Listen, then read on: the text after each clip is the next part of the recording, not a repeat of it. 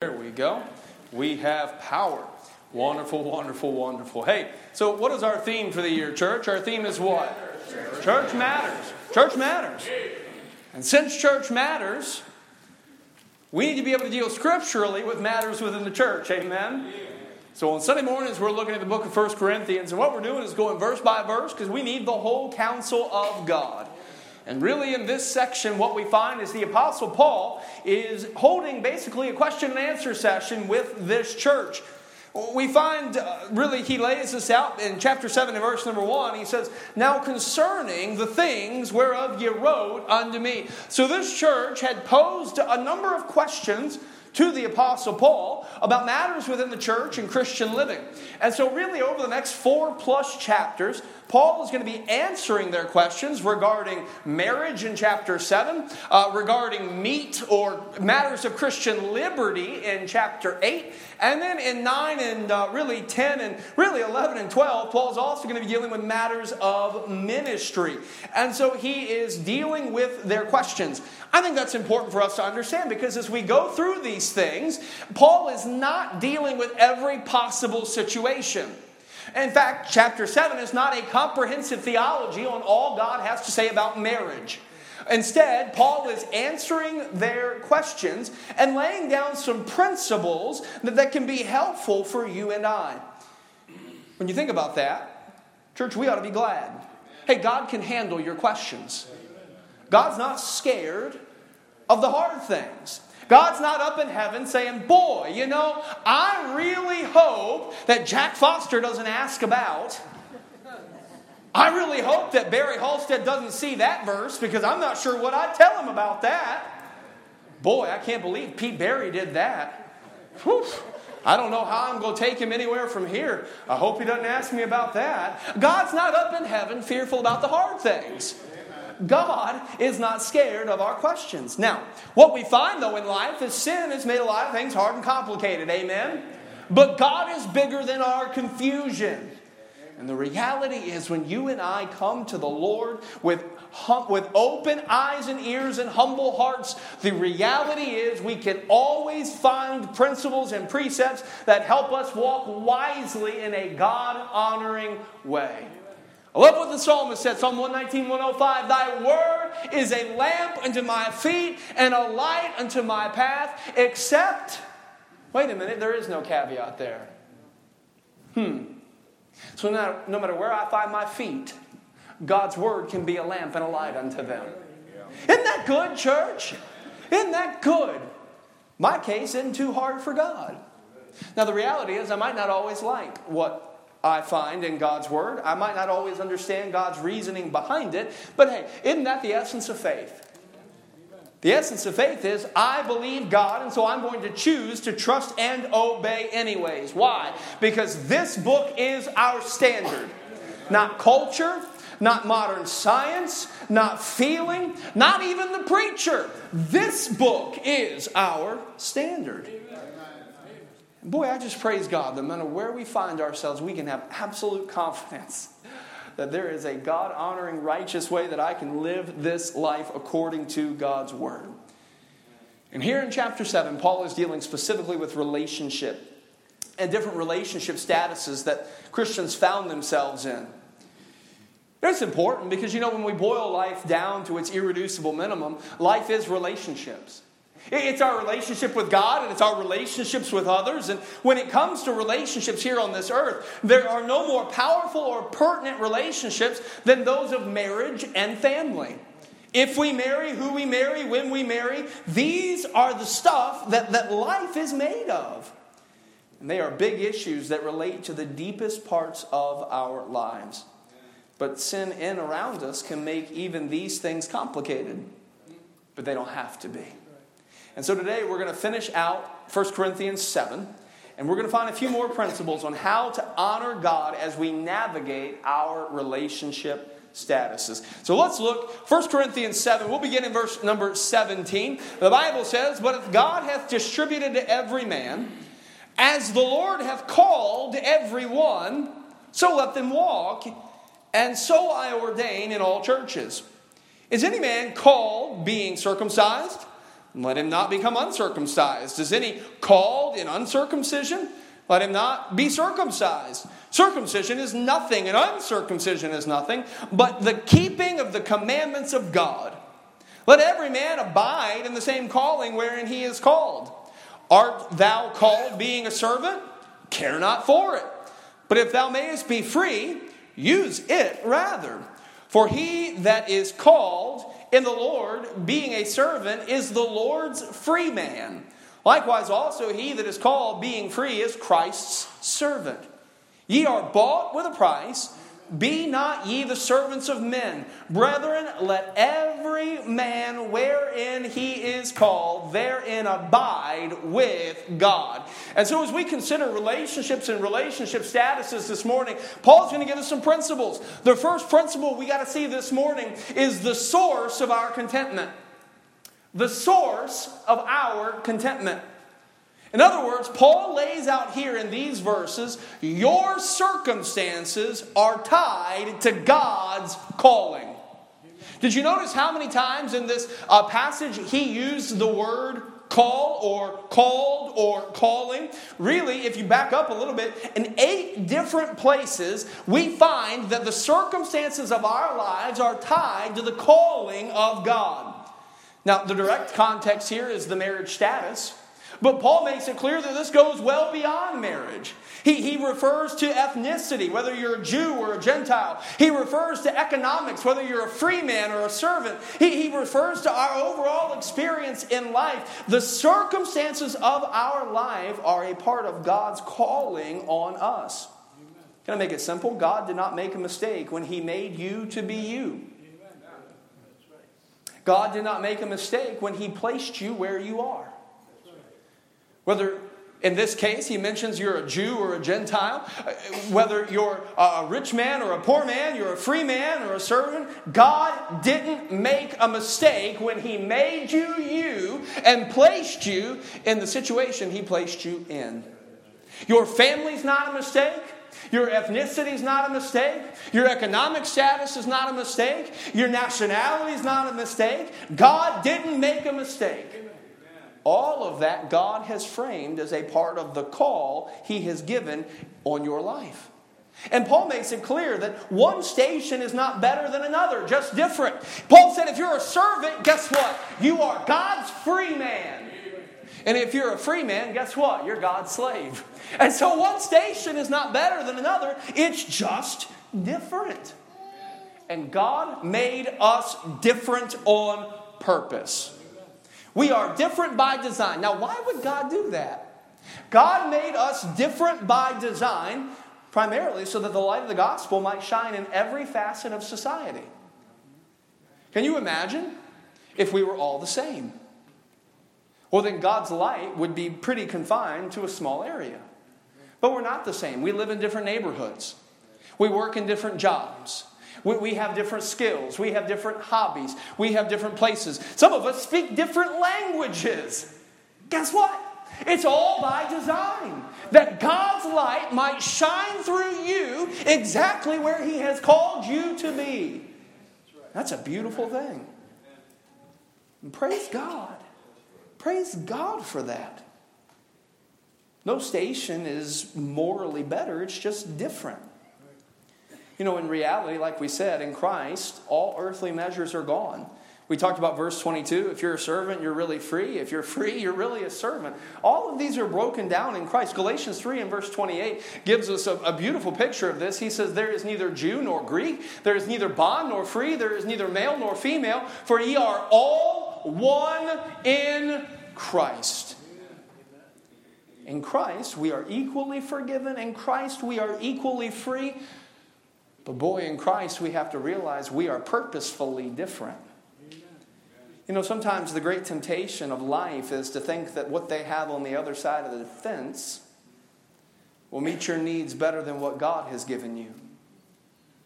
You know, if I just had, perhaps the singles would think, if I just had a spouse, life would be so much better. Perhaps married were like, perhaps if I didn't have a spouse, Nobody say amen. Perhaps if I had their money, perhaps if I had their kids, perhaps if I had their job or their position, man, in the great temptation of life to think that, that what God has given somebody else, what, what lies on the other side of the fence, might complete us and be better for us than what God has given you. But man, this disease of discontentment is an oft overlooked ailment. But it is a devastating disorder because it robs us of joy and peace in what we have. You know what we need, church? Not to be in a different place, not to have a different provision. What we need is a different, different perspective. So often we focus on the negatives. And so we miss the God glorifying ministry potential inherent in our callings. Our differences are different by design. And so we find here the principle of divine placement and divine provision, even in relationships and marriage. The principle of divine placement is God has providentially formed the fundamental details of your life. If you're married, it's because God has providentially brought that person into your life. That God has brought you together. Just as God brought Eve to Adam, so God brings us together. Uh, I say it's only, uh, only by God's grace uh, that the boy from Virginia and the girl from Michigan could meet in Florida, and now we live in Ohio. It's whatever. Who knew? But that's the work of God. And so this morning, if you're, if you're with your person, that's God's divine providence in your life. This morning, if you are single, that's also God's divine providence in your life. God providentially formed the fundamental details of your life. God is providentially working through the functional details of your life. God is at work in the details of our life. We can be sure that God has placed us where He has placed us because God has a plan for us in this place. So we find the divine placement. We also find the principle of divine provision that God knows where you are and God knows what you need, and He is always enough. I love what Paul said in Philippians 4, beginning in verse number 11. Paul said, Not that I speak in respect of want. He said, For I have learned in whatsoever state I am, therewith to be content. I know how both how to be abased and how to abound. Everywhere and in all things, I am instructed to be full and to be hungry, to abound and to suffer need. Uh, in our context today, we can add to be, to be married and to be unmarried. I can do all things through Christ, which strengtheneth me. You know, this morning, you may find it tough being unmarried this morning. You may find it tough being married. But the reality is, we have to stop and look at the source of our contentment because you and I are not at the mercy of our situation. We are at the mercy of our loving Savior. He is enough. And so we need to choose to be content. And contentment is essentially accepting from God's hand what He sends because we know that He is good and therefore it will be for our good. And so contentment moves us to draw on something deeper than our circumstances, and that enables us to choose to abide contently where God has placed you. Now, can I point out here this does not mean, especially if you're single, that you can't look and pray. Do we have any single people in the house this morning? I am going to meddle. Edgar, put your hand down. Come on, if you're unmarried this morning, put your hand up. I'll pick on the married people in a minute. If you're unmarried this morning, put it. Larry, come on, man. I think somebody needs to send Larry back to jail. We have some unmarried people in the house this morning. It's, it's God's gift to you. Hey, do we have some married people in the house this morning? That's God's gift to you. Hey, what are those unmarried people? Unmarried people. Leave it up if you want to get married. All right, quick, look around. All right. So, Paul is not teaching that you can't look and you can't pray but what Paul is saying is you shouldn't look for that person to complete you. Be content in Christ. The calling God has given you. Go back to verse number 7 of this chapter, 1 Corinthians 1 and verse number 7. Look how Paul addresses it. He said, but as at verse number 7, he had it up there. For I would that all men were even as myself, but every man has his proper, what's that word? Gift. gift. Every man has his proper gift. Whatever gift you have received from God, be content in Christ. So, what do we see? Our relationship status. How do we navigate this? We see the source of our contentment. What we need, church, is not a change of position, is not a change of provision. We need a change of perspective. I don't need a person or I don't need to get away from a person. I just need to get closer to Christ. He's enough. So, we see the source of our contentment. But I want you to see what else Paul says. Let's pick back up in verse number 25. He says, Now concerning virgins, I have no commandment of the Lord. Meaning, the Lord Jesus did not specifically speak to this subject while he was on earth. Paul says, I have no commandment of the Lord, yet I give my judgment as one that hath obtained mercy of the Lord to be faithful. So, what Paul is saying here is not that eh, I'm going to shoot from the hip and give you my own opinion. Paul is saying that Jesus did not specifically address this while he was on earth, but that's okay. Because God has entrusted to me, Paul says in, at the end of that verse, he says, as one that has obtained mercy of the Lord to be faithful. In other words, that word faithful has the idea of trustworthy. Paul says, I am a trustworthy witness of the Lord. And so now Paul is going to render his judgment as a trustworthy witness of the Lord. And in fact, if you go to the end of this chapter, he, he mentions again as well, after my judgment, verse 40, and I think also that I have the Spirit of God. So Paul is simply saying, no, Jesus did not speak on this, but I, as his minister, I, as his trustworthy, faithful apostle, I am going to address this now. So look what he has to say. He says, Now concerning virgins, I have no commandment of the Lord, yet I give my judgment as one that obtained mercy of the Lord to be faithful.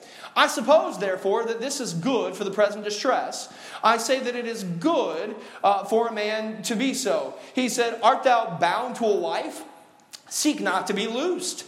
Art thou loosed from a wife? Seek not a wife. But, and if thou marry, thou hast not sinned. And if a virgin marry, she hath not sinned. Nevertheless, such shall have trouble in the flesh, but I spare you. But this I say, brethren, that the time is short. It remaineth both that they that have wives be as though they had none, and they that weep as though they wept not, and they that rejoice as though they rejoice not, and they that buy as though they possess not, and they that use this world as not abusing it, for the fashion of this world passeth away. But I would have you without carefulness. He that is unmarried careth for the things that belong to the Lord, how he may please the Lord. But he that is married careth for the things that are of the world, how he may please his wife. There also there, there is difference also between a wife and a virgin. The unmarried woman careth for the things of the Lord, that she may be both holy in body and in spirit. But she that is married careth for the things of the world, how she may please her husband. And this I speak for your own profit, not that I may cast a snare upon you, but for that which is comely, and that ye may attend upon the Lord without distraction. There's a lot there, amen? So we see, first of all, as we kind of uh, look at our relationship status, what are some principles that can help us? Number one, we saw what? The source of our contentment. The source of our contentment. Secondly, this morning, I want you to see this the singleness of our concern. The singleness of our concern.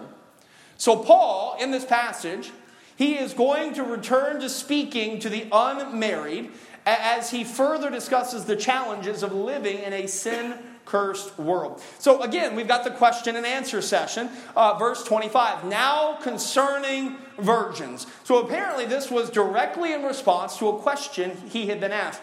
Perhaps the question was should or must the unmarried get married? Perhaps that was it. Particularly, maybe the question, a specific question, was even in regards to ladies who had never been married. The word there, virgin, is in the feminine, speaking of uh, uh, ladies, though it can uh, refer to a person of either gender. The question seems to be specifically about ladies who have never been married and regarding the coming persecution that Christians would face. As we go through this section, I want us to see that Paul is going to give some principles that transcend the immediate circumstances that can apply to both genders and all people. In essence, what we see here is a little bit of a premarital counseling session. And Paul deals with some things in a very serious light. Paul is sharing his heart Paul is sharing his experience. We do know that at this point Paul is unmarried. Whether Paul was never married or Paul was a widower, we're not sure. But Paul is sharing his heart and his experience under the inspiration of the Spirit. So the principle we see here in essence is this it is fine or advantageous for one to remain unmarried. Paul says, especially in light of the coming distress. I believe that to be the coming persecution uh, that these people would face. But Paul says this uh, though it is fine or advantageous to remain unmarried, we are commanded to abide in our own gift. If you're married, if you are bound to a wife, seek not to be loosed.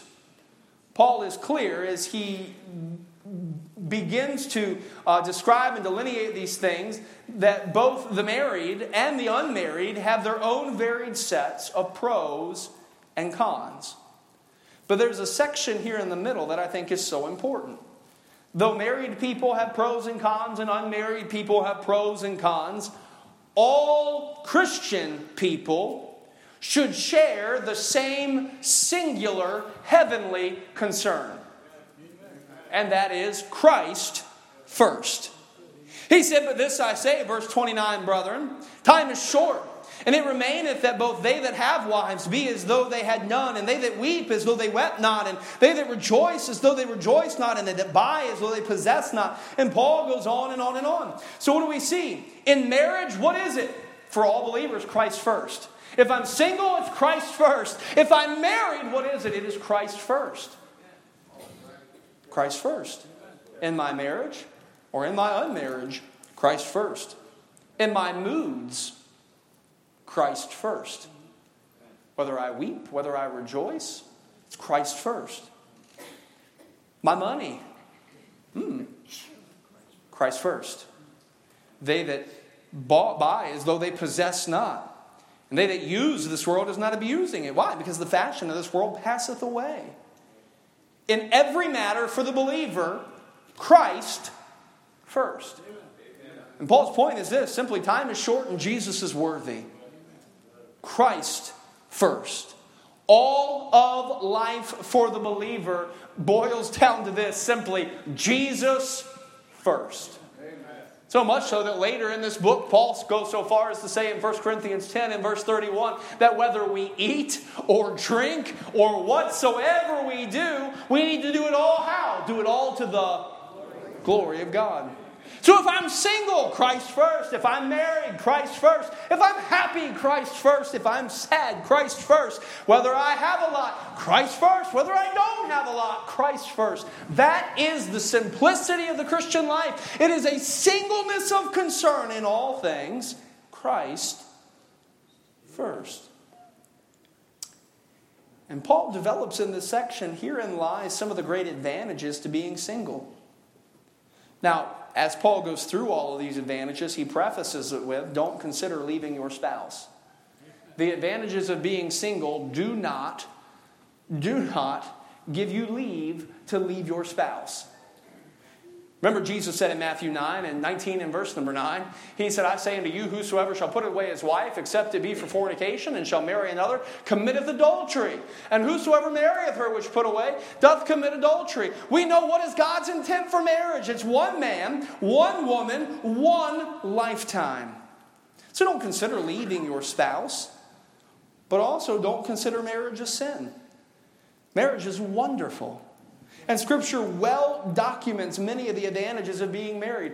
God Himself said in Genesis 2 and verse number 18, It is not good that man should be alone.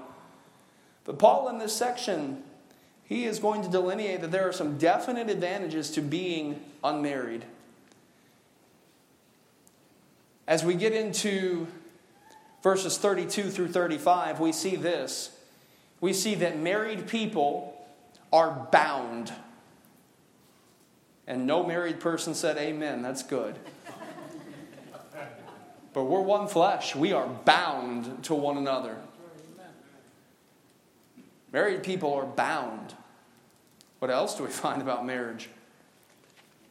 We find that married people are burdened.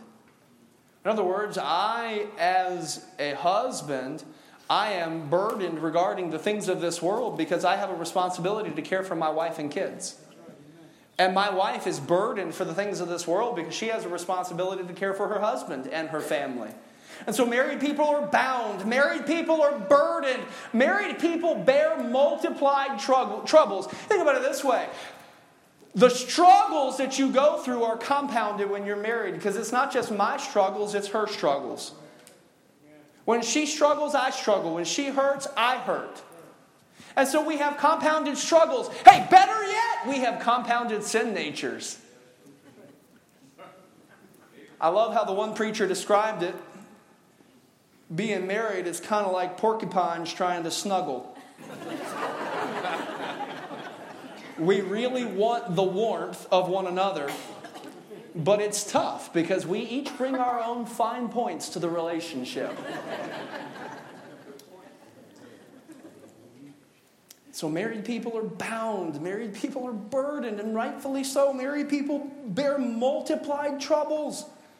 But you know, marriage is a blessing, amen? amen. I honestly, for me, it's singleness is not my gift. I could not do what I do but for my wife and my family. If I didn't have the home that I had, then, then I could not be what I am and do what I do. And I know most of us recognize that to be a truth. There is incredible strength and encouragement that comes in marriage where two become one. But you know, there's a natural dividedness that comes in marriage too where we feel the tension between the Lord and our spouse, between the cares of the Lord and the cares of this world. I, I, gave, a, I gave a similar illustration of a while ago, and uh, uh, where I, I, think it was a Sunday night or a Wednesday night, and uh, what we did, I think we had Mr. Bentley up here. We had Mr. Bentley up here. Oh, let's do it again. He's not here today. They're on vacation this week. I need a volunteer. Dre, you want to help me out? You look down. As soon, as soon as I looked out, you look down. Come on up, bud. Come on up. Eric, I'm going to get your help, all right? And uh, let's see here. Uh, Jack Foster, I'm going to get your help, all right? So one day, here, come on up, face everybody. A good looking group, aren't they? All right, that's good, that's good. So one day, Dre, it just may be God's gift to you that you get married. Maybe he's got that lady out there right now. He's preparing her just like he's preparing you. All right? Certainly pray that way. It'd be a good thing. But right now, you just went to camp, right? And you know what you felt? Here, Eric, grab his arm. You felt the Lord tugging at you all week at camp, right? They talked about walking with God. What'd you feel? You felt the Lord tugging at you, right? You, you, you, they, they, they, they, talked about you know walking walking in the light and being right and not, not allowing sin to take over your life and what did you feel you felt the lord tugging at you and maybe they talked to you about really giving your life to serve the lord and what did you feel you really felt the lord tugging at you and, and you know as the lord tugged at you what else did you really have to consider I mean, yeah, tug away, Lord, tug away. And there, there wasn't a whole lot else, right? You weren't like, boy, I'm not sure how my algebra class is going to fit into this. Didn't really have to worry about that, did you? I mean, in that moment, all you had to worry about is what the Lord was tugging at your heart for, right? That's a wonderful thing. Jack, I'm going to do something a little bit different, all right? I'm gonna sit you down.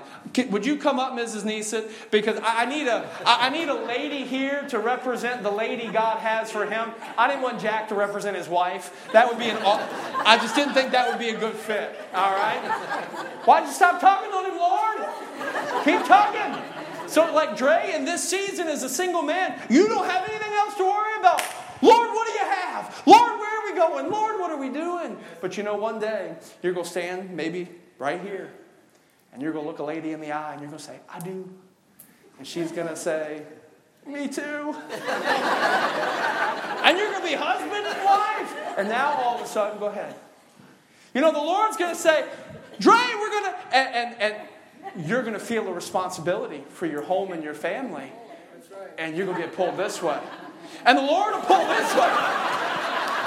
preach on, sister, preach on. Amen. And what's going to happen, whether you're a married man or a married woman, what do you feel? You feel the tug of the Lord and you feel the tug of this world because, because there is a natural division. And when the Bible says careth for, it has the idea of anxious, which literally means to be pulled apart in different directions. Does that make sense, church?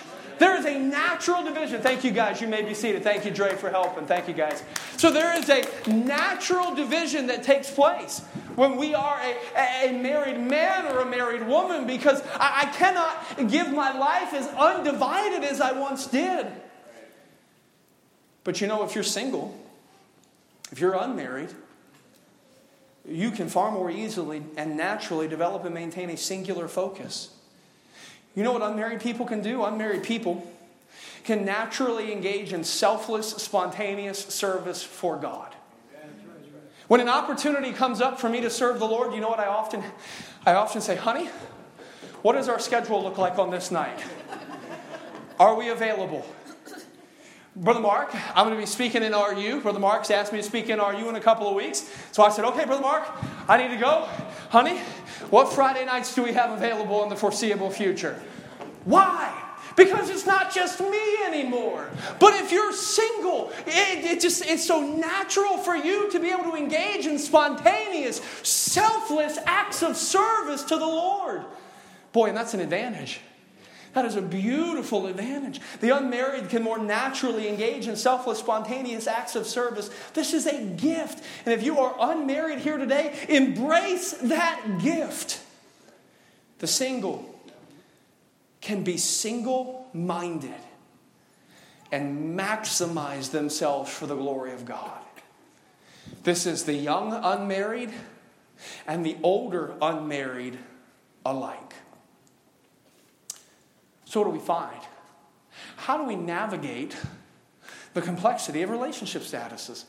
We find first what? We find the source of our the source of our contentment. What is it? The source of our contentment. Christ is enough. Amen. Whatever gift He's given you, walk in that gift.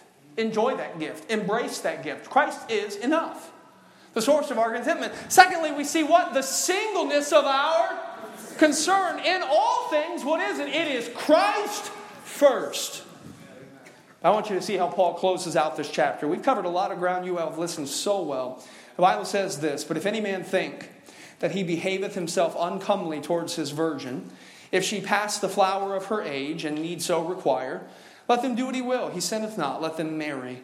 Nevertheless, he standeth steadfast in his heart, having no necessity uh, but hath power over his own will, and hath so decreed in his heart that he will keep his virgin doeth well.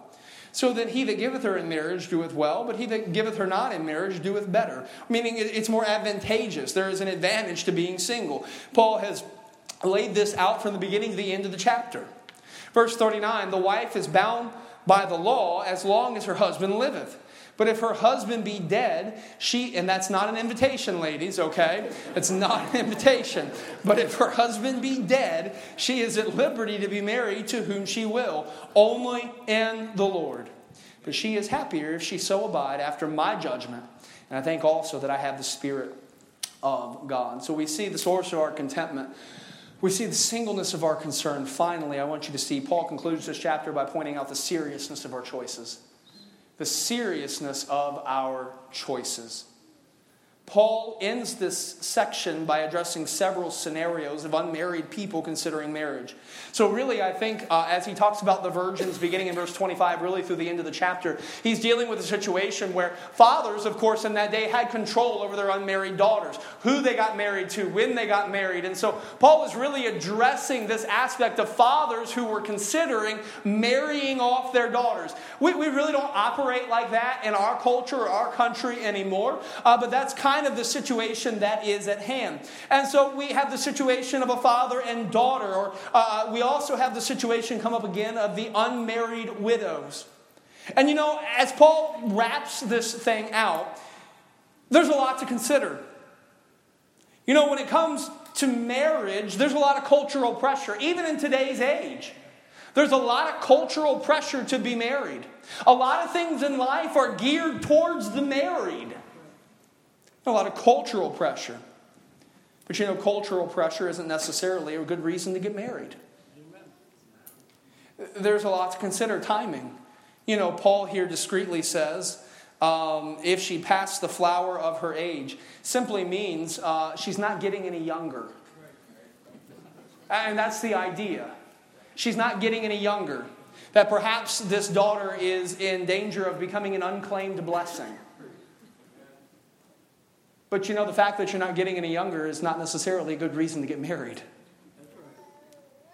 We've got, uh, uh, we've got cultural pressure, we've got timing, we've got complications. He speaks of the widows and the complications of life, of the loss of a spouse. He, he's talked about our calling, he's talked about pros and cons. There are a lot of things to consider. And you know, some of these are not moral issues per se, but all of these are spiritual issues.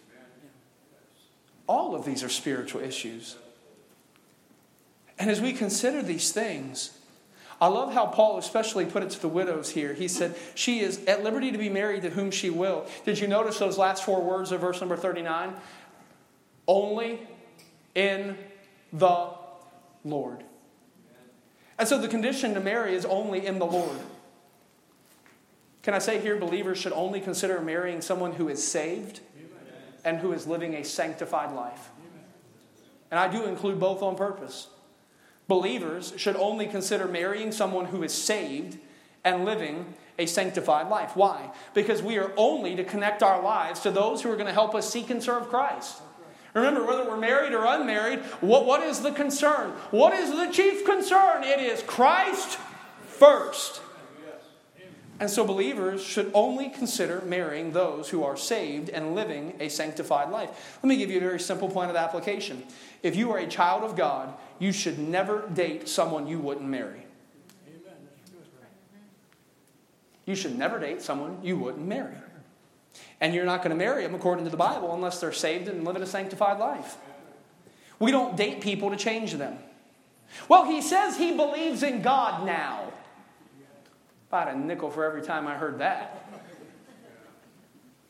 Maybe he believes in God because he wants to hang out with you. Don't date someone you wouldn't marry. Can I give you another point of application here, considering the seriousness of our choices? Not just don't date someone you wouldn't marry. If they're not saved, don't date them. If they're not growing in Christ, don't date them. Period. Give you another point of application don't date someone unless you are someone who someone should marry. There are a lot of people out there, you're not grounded. You, you don't know which way is up, which way is down. You're not seeking the Lord. You, you've got sin in your life you're not willing to address. Can I tell you, if that's you, you have no business dating someone. None. Because you are not someone that someone should biblically marry. And so don't date someone you wouldn't marry. Don't date someone unless you are someone that someone else should marry. The conditions here are only in the Lord and only for the glory of the Lord. Why? These are spiritual issues and these are serious issues. Because Paul points out here throughout this whole chapter, and especially here at the end, whether you're married or not married, none of this is casual. Whether you're married or not married, none of this is self serving. The standards are intentionally high. We only marry in the Lord. And then once we marry in the Lord, verse 39, it is until death do us part. That sounds like a prison. That's what the disciples thought. You remember in Matthew 19, we looked at verse number 9 earlier, where, where Jesus said, You, you can't, God designed until death do you part. You shouldn't get divorced. Verse number 10, or the very next verse, in regards to what Jesus said about divorce, the disciples said unto him, Boy, if the case of a man be so with his wife, it is good not to marry.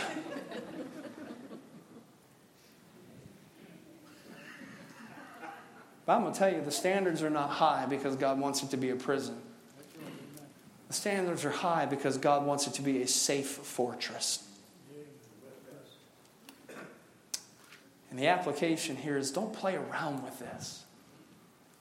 In matters of relationship, our culture treats these things so casually. But Christians should not. Don't play with this. If you're not old enough to get married, guess what you shouldn't be doing? Dating. Because it's not a game.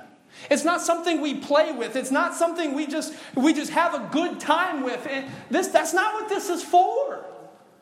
These are serious choices of a spiritual nature. And moms and dads, I, I know that's probably a very, very difficult thing to try to navigate when my young person should start dating and how they should date and all of these things.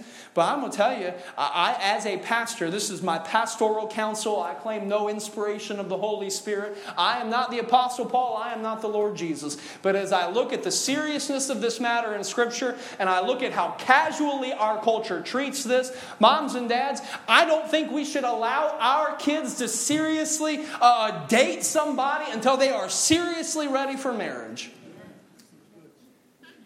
Why would we play around with this? If you are too young to marry, then you shouldn't be playing around with dating. Can I go on the other end of it? If you are old enough to marry, you also shouldn't be playing around with dating. Sometimes in our culture, the average age of people getting married is getting pushed back and back and back and back into the late 20s and even the 30s at this point. Why? Because people just want to have fun in their extended youth. Boy, our culture pr- treats it pretty casually, but Jesus does not. And if you are old enough to be married, then you should not be playing around with dating. Me give you one other one. If you are old enough to marry and you believe you know whom the Lord would have you marry, don't play around with dating. I, I, don't understand. We have adult Christian couples who, who are going to be engaged for two or three years. That is about the most unwise thing I have ever heard of in my life. Why? Well, no, there, there is no good biblical reason for that. Because you're not, either you're not old enough to do it and you shouldn't be doing it, or you are old enough to do it and you just, if God has called you to that gift and God has brought that gift to you, then you should get married. It's my pastoral counsel. Now I'm going to get back to biblical counsel, all right? I think that's biblical, but inspired counsel. These are serious matters, amen? Can I say this? I've said a lot to the unmarried, as Paul did today, but I'm going to say this. If you are married, you also shouldn't be playing games. Why do we play games with our spouse? We shouldn't. Hot, cold, up, down, all around. Why? If you're married, you shouldn't play games with your spouse. I, I, it's, it's amazing. Uh, what, what Peter says to husbands, 1 Peter chapter 3 and verse number 7. He says, Likewise, ye husbands, dwell with them, speaking of our wives according to knowledge, giving honor unto the wife as the weaker vessel, and, and being heirs together of the grace of life. Why? He says, That your prayers be not hindered.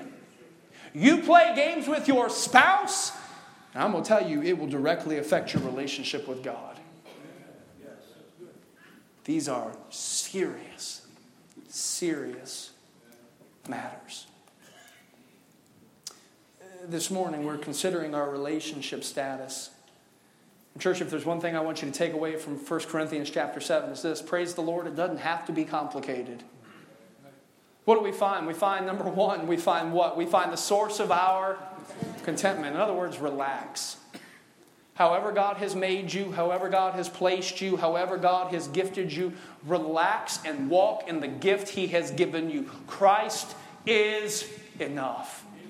We see, secondly, not only the source of our contentment, but the singleness of our concern, whether we're married or unmarried, rich or poor, whatever it is. Hey, our chief concern is Christ first. So if contentment means just relax, this one means we need to reorient. And no matter where we find ourselves, I need to make sure my heart is oriented to Christ first. And the last thing we see what is the seriousness of our choices. In other words, as we do this, hey, rejoice. God is faithful. God will give wisdom. God will give provision. God will give grace. As we close this morning, I want to mention this. If you're here this morning and you don't know the Lord Jesus Christ, I said it at the outset life is essentially relationships. And there is no more important relationship than your personal relationship with God. You see, the Bible is very clear that our sin separates us from God. But that God loved us so much that since we couldn't get to Him, He came to us. The Bible is clear that, that since the wage, the consequence, the penalty of my sin is death, He died on a cross that I might have His life. And the Bible is clear that God loves me so much that He made this gift available to whosoever shall call upon the name of the Lord. I want to encourage you here this morning. I know we talked about marriage and relationships, but there is no more important relationship than your relationship with God and you're not right with God simply because you're in church this morning, you're not right with God because you got baptized one day, you're not right with God because you're a good person, you're not right with God because your grandma uh, read you the Bible when you were a little boy or a girl, you're not right with God for any other reason than through the Lord Jesus Christ. And I want to encourage you, if you don't know where you stand with God, in just a moment, we're going to have a time of invitation where you are invited to respond to God. I want to invite you to get my attention. We'll have somebody take God's word and show you how you can receive the Lord Jesus Christ as your Savior. And so you can know for sure where you stand with God before the day comes where you have to stand before Him. No more important relationship than that. And to the rest of us, hey, walk in the gift God has given you. It's a gift. It's a calling. Walk in it. Make the most of the gift God has given you. If you're married, I can't think of a better thing for than the husband maybe to grab the wife's hand and whether you pray there in your pew or you come to the altar, spend some time today just thanking God for the gift that He has given you. If you're single, find a place and just thank God for the gift and the calling God has given you. If you're single and you believe God one day has the gift of marriage, find a place and pray for that person that God's preparing to bring. But whatever your gift, let's take some time, thank God, and ask for His grace and wisdom to walk in and make the most of the gift He has given us.